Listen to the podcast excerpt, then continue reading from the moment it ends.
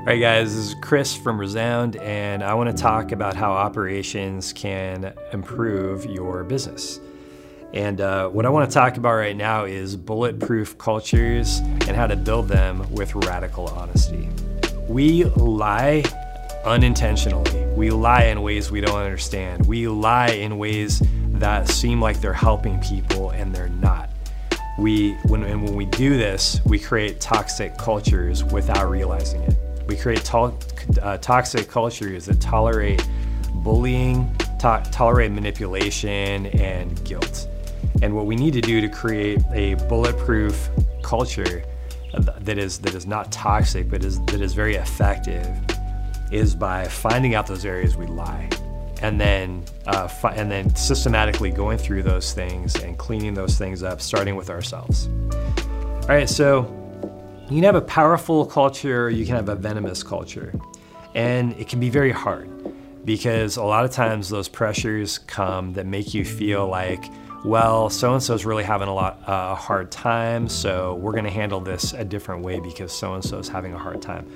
Or you have unclear goals, unclear policies, and you end up being manipulated by people who are either bullies or manipulators, and you're much more subject to manipulation if you've lost sight of your goal.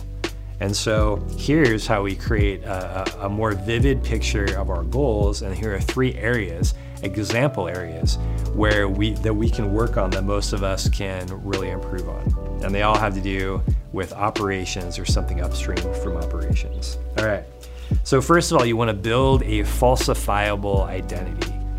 Now, that idea of falsifiability comes from research, where when you do quantitative research and you do experiments, you create a hypothesis and you do experiments to verify, to confirm, or to basically deny, invalidate your hypothesis, you show your methodology. When you show how you've done it, you allow someone else to replicate it and falsify it or confirm it, confirm your results. And so what we mean by a falsifiable identity is you say, hey, here's our values, here's our personality, here's our brand story. And then some new guy can come in or some new gal can come in and they can immediately see, oh, you say these things, but it seems like you're not completely doing it. If you say this, then why are you doing this? And that's actually a good thing, because they can see where there's a little bit of hypocrisy, and then they can bring it to your attention. And if you're brave and you wanna be honest and you wanna deal with that, you deal with it. The worst possible thing that can happen is that you are a dishonest company that has a vague identity that nobody can really falsify. And therefore you can never learn whether you're accomplishing your goals, being the company that you wanna be or not. The second thing is stop lying about process. Now, I think we all do this because what we do is we create a process with the best intentions possible, especially you operations people out there. And we take that process and then we say, hey, we're gonna roll this out, but we don't give it sufficient prep. We don't talk to enough people. We don't vet it sufficiently. And then it ends up kind of flopping.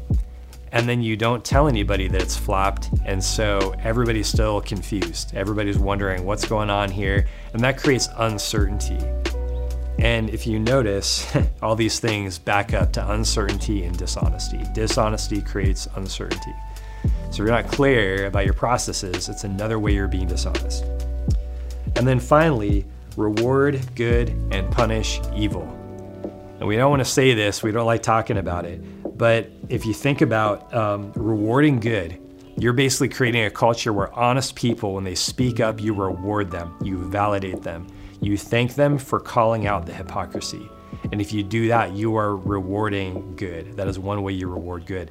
If someone shows up and they seem like they're complaining, backbiting, manipulating, working the system, you call them out on it. And in that way, you're punishing evil. You're making it an inhospitable environment where someone who's evil is really not gonna fit in. They're not gonna thrive. They're not gonna be happy. None of their manipulations work. So why would they hang around? This is just not the place for them.